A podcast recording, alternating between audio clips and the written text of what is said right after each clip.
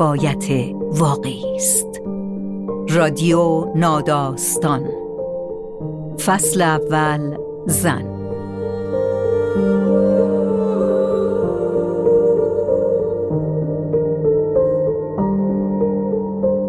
فصل اول رادیو ناداستان با حمایت شیرالات شودر تولید شده.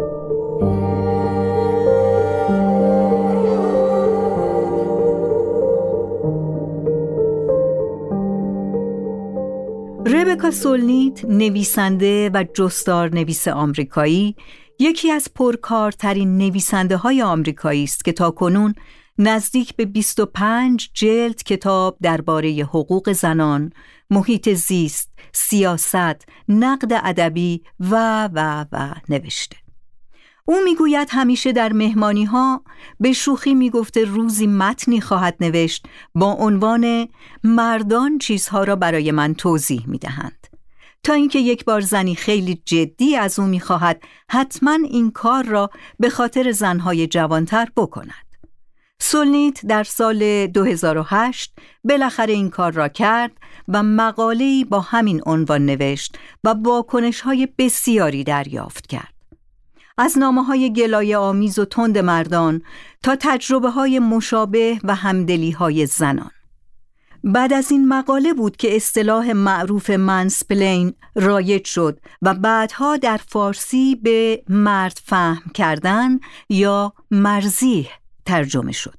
اصطلاحی که نشان دهنده موقعیت های فراوانی است که برخی مردها به جای گوش دادن ترجیح می دهند برای زنها سخنرانی کنند.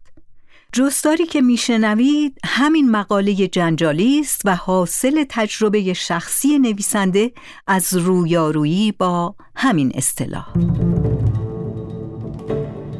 مردها توضیح می دهند. نوشته ربکا سولنیت ترجمه آزاده هاشمیان با صدای ستاره ملکی هنوز نمی‌دانم چرا من و سالی به آن مهمانی در آن شیب جنگلی بالای اسپن رفتیم. همه بزرگتر از ما بودند. از آن حوصله سربرهای سرشناس. آنقدر سن و سالدار که ما چهل و چند ساله ها خانم های جوان مهمانی بودیم. خانه باحالی بود.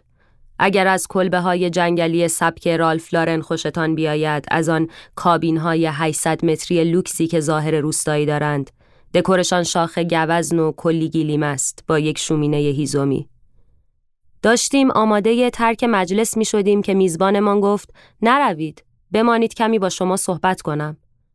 مرد با ابهتی بود که درآمد خوبی هم داشت. باقی مهمانها ره سپار شب تابستانی می شدند و او ما را همانجا نگه داشته بود. بعد آمد و ما را سر میز چوبی رنگ و لاک نخورده ای نشاند و به من گفت خب شنیدم یکی دوتا کتاب نوشته ای. جواب دادم چند تا در واقع. با همان لحنی که آدم از بچه هفت ساله دوستش می‌خواهد از تمرین فلوتش تعریف کند گفت درباره چی هست حالا؟ تا آن موقع شش هفتایی کتاب داشتم که راستش درباره موضوعهای مختلفی بودند. اما آن روز تابستانی سال 2003 درباره آخرین کتابم صحبت کردم. رودخانه سایه ها.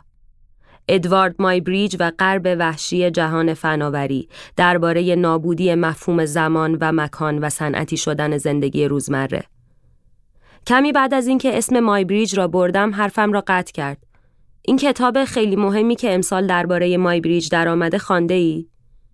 اینجوری شد که در نقش همیشگی دخترک ساده دلی فرو رفتم که خیلی هم در اجرایش تبهر داشتم و فکر کردم همزمان کتاب دیگری هم درباره همین موضوع درآمده که من ازش خبر نداشتم. داشت با نگاه پرنخفتی که در مردان معزگر خوب می‌شناسم از کتابی خیلی مهم می‌گفت و به نقطه دور در افق قدرت خودش خیره شده بود.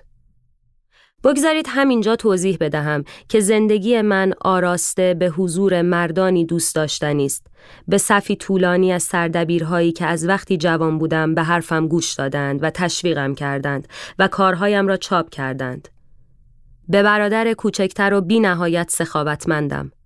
به دوستان بینظیری که به قول شخصیت کارپرداز در های کانتربری که هنوز از کلاس آقای پلن درباره چاسر یادم است دربارهشان می‌توان گفت با کمال میل یاد می‌گیرند و با کمال میل یاد می‌دهند اما خب مردهای دیگری هم هستند خلاصه جناب آقای خیلی مهم داشت با نخوت درباره کتابی حرف می‌زد که من باید ازش خبر می داشتم که سالی حرفش را قطع کرد و گفت این کتاب را خودش نوشته.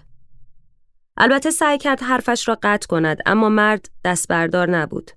سالی مجبور شد سه یا چهار بار بگوید این کتاب را خودش نوشته. تا بالاخره حرفش را فهمید و آن موقع بود که مثل رمان‌های قرن نوزدهمی رنگش مثل گچ سفید شد. من نویسنده همان کتاب خیلی مهمی بودم که معلوم شد اصلا نخوانده بود و فقط در نیویورک تایمز ریویو چند ماه پیش دربارش مطلبی دیده بود و همین نکته چنان دسته‌بندی های مرتب و منظم دنیای او را برهم ریخت که یک لحظه در سکوت فرو رفت و البته که دوباره رشته سخنرانی را به دست گرفت. ما هم چون زن بودیم صبر کردیم تا حسابی از گوشرس او دور شویم. بعد قهقهه خنده را سر دادیم و راستش هنوز هم خنده امان بند نیامده. من از اتفاقهای این مدلی خوشم میآید.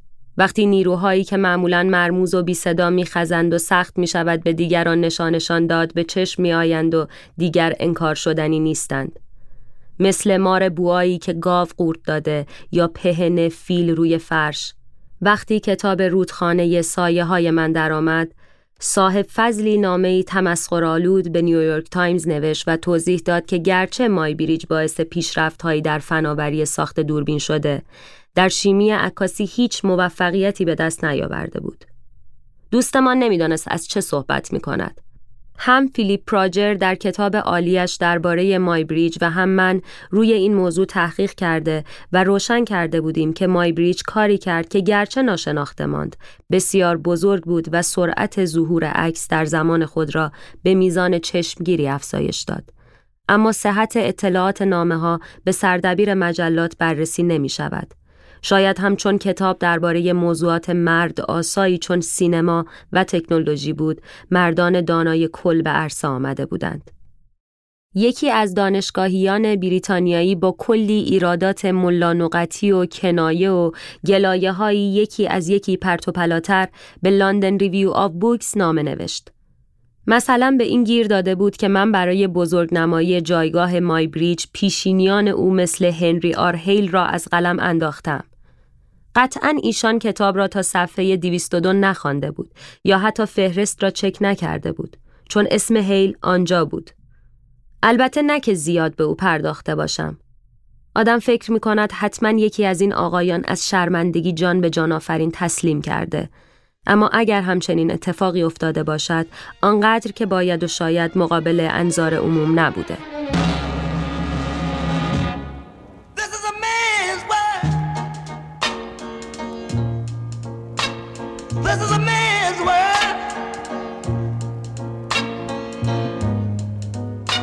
Wouldn't be nothing, nothing without a woman or a girl.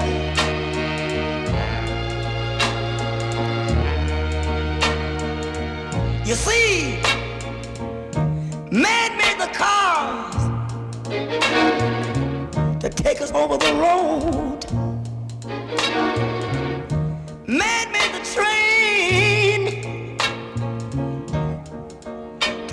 Heavy load. Man made the electric light to take us out of the dark. Man made the boat for the water, like Noah made the ark. This is a man's, man's, man's world.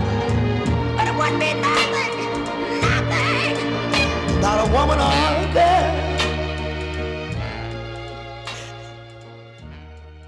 شیب لغزنده سکوت بله مردانی از این دست به کتابهای مردان دیگر هم گیر می دهند و زن و مرد هر دو در رویدادها شرکت می کنند و درباره موضوعات بی ربط و تئوری های توته داد سخن می دهند. اما این اعتماد به نفس قاطع و مقابلگر آدمهای نادان به تجربه من جنسیت زده است. مردان چیزها را برای من و زنان دیگر توضیح می دهند چه بدانند از چه صحبت می کنند و چه نه. البته بعضی مردان. همه زنها می دانند از چه حرف می زنم. از همان پیشفرزی که کار تمام زنان را در تمام رشته ها سخت می کند. که آنها را از صحبت کردن باز می دارد و حتی اگر شهامت حرف زدن پیدا کنند نمی‌گذارد صدایشان به گوش کسی برسد. که به زنان جوان می‌گوید این دنیا متعلق به آنها نیست و به وادی سکوت پرتابشان می کند. درست مثل اتفاقی که وقت آزار خیابانی میافتد. از دنیایی که به ما یاد می دهد به خودمان شک کنیم و خودمان را محدود کنیم اما به مردان درس اعتماد به نفس اضافه و بیهوده می دهد. مثلا تعجبی ندارد که بخشی از مسیر سیاسی آمریکا از سال 2001 تحت تاثیر نشنیده گرفتن هشدارهای اولیه کالین رالی یکی از ماموران زن FBI درباره القاعده شکل گرفته و بخشی هم تحت تاثیر دولت بوش که به آن نمی‌شد هیچ چیز گفت. مثلا نمی‌شد گفت عراق نه با القاعده در ارتباط است و نه سلاحهای کشتار جمعی دارد. نمی‌شد گفت جنگ به این سادگی ها هم نیست. حتی کارشناسان مرد هم نتوانستند به جبهه نخوت آنها نفوذ کنند. شاید آن جنگ در نتیجه خود برتر بینی رخ داد اما این سندروم جنگی است که تقریبا هر زنی هر روز با آن مواجه می شود.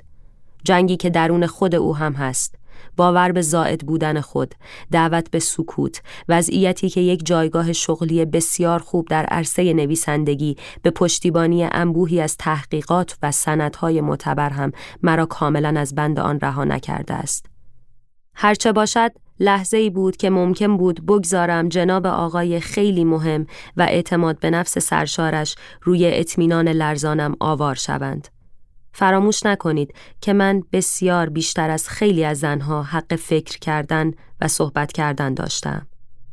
یاد گرفتم که کمی تردید به خود برای تصحیح، درک، گوش کردن و پیشرفت لازم است.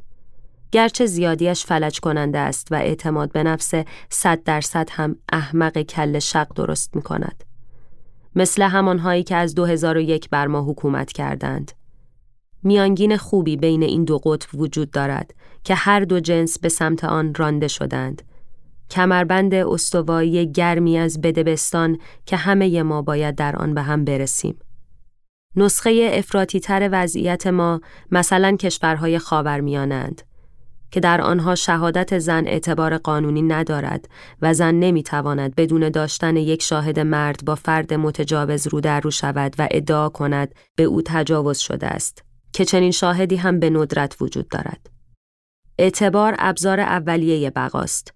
وقتی خیلی جوانتر بودم و تازه داشتم سر در می آوردم که فمینیسم چیست و چرا ضروری است، دوست پسری داشتم که امویش فیزیکدان هسته‌ای بود. یک بار کریسمس طوری که انگار از موضوع خیلی خندهدار و سرگرم کننده ای حرف می‌زند تعریف می‌کرد که زن یکی از همسایه هایشان نصف شب برهنه از خانه بیرون دویده بود و فریاد می‌زد شوهرش می‌خواهد او را بکشد. من پرسیدم خب او از کجا فهمیده شوهر نمی‌خواسته زن را بکشد؟ صبورانه توضیح داد آنها خانواده محترمی از طبقه متوسط بودند. برای همین هم صرف اینکه شوهرش خواسته باشد او را بکشد دلیل نمی شود از خانه بیرون بپرد و فریاد بزند شوهرش می خواهد او را بکشد. گفت حتما زن دیوانه شده بوده. حتی برای گرفتن حکم مداخله که یک ابزار حقوقی نسبتا جدید است هم باید اعتبار کافی داشته باشی تا دادگاه را قانع کنی که مردی خطرناک است و بعد از آن تازه می شود پلیس را وادار به اجرای حکم کرد. حکم مداخله هم اغلب چاره کار نیست. خشونت راهی است برای به سکوت واداشتن آدمها، برای نفی صدا و اعتبارشان، برای تحمیل حق خودت در کنترل حق حیات آنها. روزانه در این کشور تقریبا سه زن به دست همسر یا همسر سابقشان کشته می شوند. خشونت از دلایل اصلی مرگ زنان باردار آمریکایی است. ضرورت اعتبار دادن به زنان و شنیدن صدای زنان اصلی ترین بخش تلاش های فمینیسم بوده تا تجاوز. تجاوز در قرار ملاقات، تجاوز در ازدواج، خشونت خانگی و تعرض جنسی در محل کار جرم حقوقی تلقی شوند.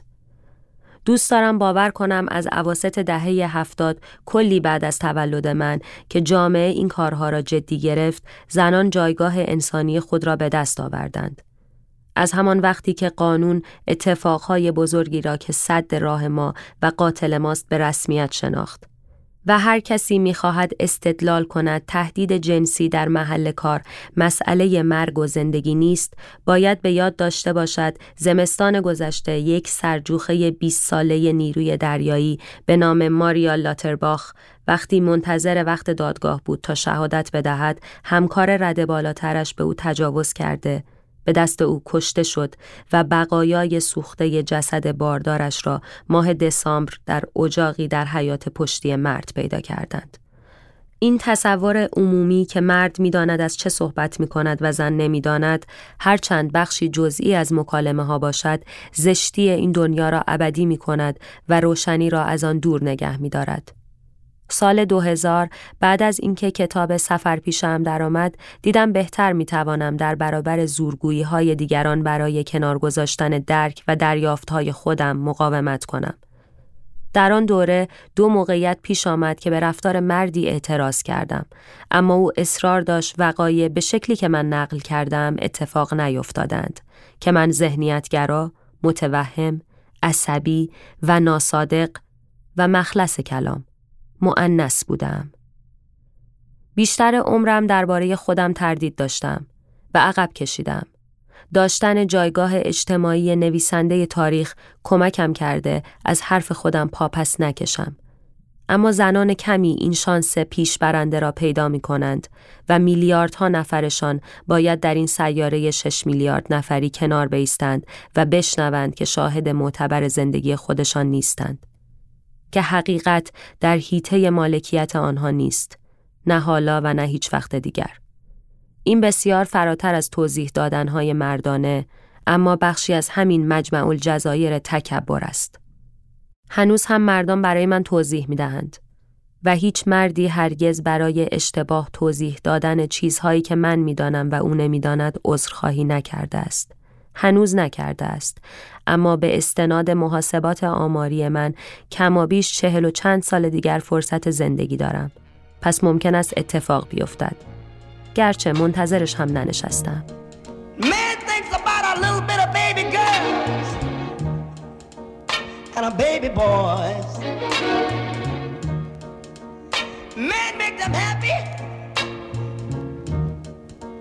Cause man make them toys.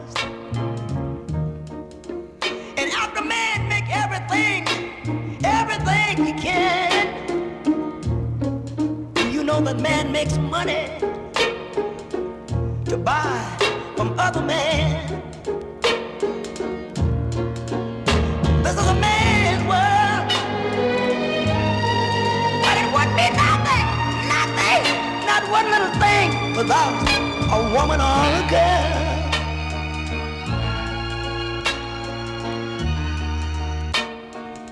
He's in the wilderness. He's lost. زنانی که در دو جبهه می جنگند. چند سال بعد از ماجرای آن ابله در اسپن برای ایراد یک سخنرانی در برلین بودم که طارق علی نویسنده مارکسیست به شام دعوتم کرد. یک نویسنده و مترجم مرد و سه زن جوانتر از من هم حضور داشتند. در تمام مدت شام زنها محترمانه و بیشتر ساکت نشسته بودند. تارق رفتار خوبی داشت. اما به گمانم مرد مترجم ناراحت شد که من اصرار داشتم نقش کوچکی در مکالمه بازی کنم. اما وقتی گفتم گروه اعتصاب زنان برای صلح گروه بینظیر و کمتر شناخته شده ای که ضد جنگ و ضد سلاح هسته‌ای فعالیت می‌کرد و از 1961 کارش را شروع کرده بود. کمک کرد کمیته های ضد آمریکایی مجلس نمایندگان آمریکا که کارش شکار کمونیست ها بود از بین برود. جناب آقای خیلی مهم شماره دو مسخره هم کرد. تصحیح کرد که این کمیته اوایل دهه شست اصلا وجود نداشت و ضمناً هیچ گروه زنانه ای هم در منحل شدنش نقشی نداشت. تمسخرش چنان خورد کننده بود و اعتماد به نفسش چنان تهاجمی که بحث با او کاری ترسناک و پوچ به نظر می رسید و دعوتی بود برای توهین بیشتر. فکر می کنم تا آن وقت نه کتاب نوشته بودم. از جمله کتابی که از دل اسناد اولیه و مصاحبه های گروه اعتصاب زنان برای صلح بیرون آمده بود. اما مردان توضیح دهنده همچنان فرض را بر این می‌گذارند که من مخزنی خالیم که باید از سرچشمه دانش و درایت ایشان پر شود. طرفداران فروید ادعا می کنند می دانند این مردان چه دارند که من ندارم اما فهم و هوش در این نیست حتی اگر بتوانید یکی از آن جمله های هزار لایه و خوش آهنگ ویرجینیا ولف درباره فرمانبرداری ظریف زنان را با آن روی برف بنویسید. وقتی به هتلم برگشتم کمی جستجو کردم و دیدم اریک بنتلی در تاریخ نگاری مهمش از کمیته فعالیت های ضد آمریکایی گفته که گروه اعتصاب زنان برای صلح در سقوط کمیته فعالیت های ضد آمریکایی نقش تعیین کننده داشت. آن هم در اوایل دهه شست. برای همین مقاله ای را که برای نشریه نیشن نوشتم با ماجرای همین برخورد آغاز کردم تا یکی دیگر از این مردان ناخوشایند را که برایم توضیح داده بود از زشتی کارش آگاه کنم. جناب، اگر این را می‌خوانی بدان که یک دومل چرکی در چهره بشر و مانعی بر سر راه تمدنی خجالت بکشت. جنگ با مردانی که توضیح می‌دهند پشت زنان زیادی را به خاک رسانده. چه از نسل من و چه از نسل جدید که به شدت به وجودشان نیاز داریم. چه در اینجا و چه در پاکستان و بولیوی و جاوا. تازه آن زنان بیشماری که قبل از من آمدند و به آزمایشگاه و کتابخانه و گفتگوها و انقلابها راهشان ندادند و حتی در دستبندی بشر قرار نگرفتند هم به کنار. هرچه باشد گروه اعتصاب زنان برای صلح را زنانی پایه گذاشتند که از قهوه درست کردن و تایپ کردن خسته شده بودند. زنانی که از بی صدایی و نداشتن حق تصمیم گیری در جنبش ضد هسته‌ای دهه پنجاه میلادی خسته شده بودند. اغلب زنان در دو جبهه می جنگند. یکی برای هر آنچه موضوع روز است و یکی هم برای حق صحبت کردن.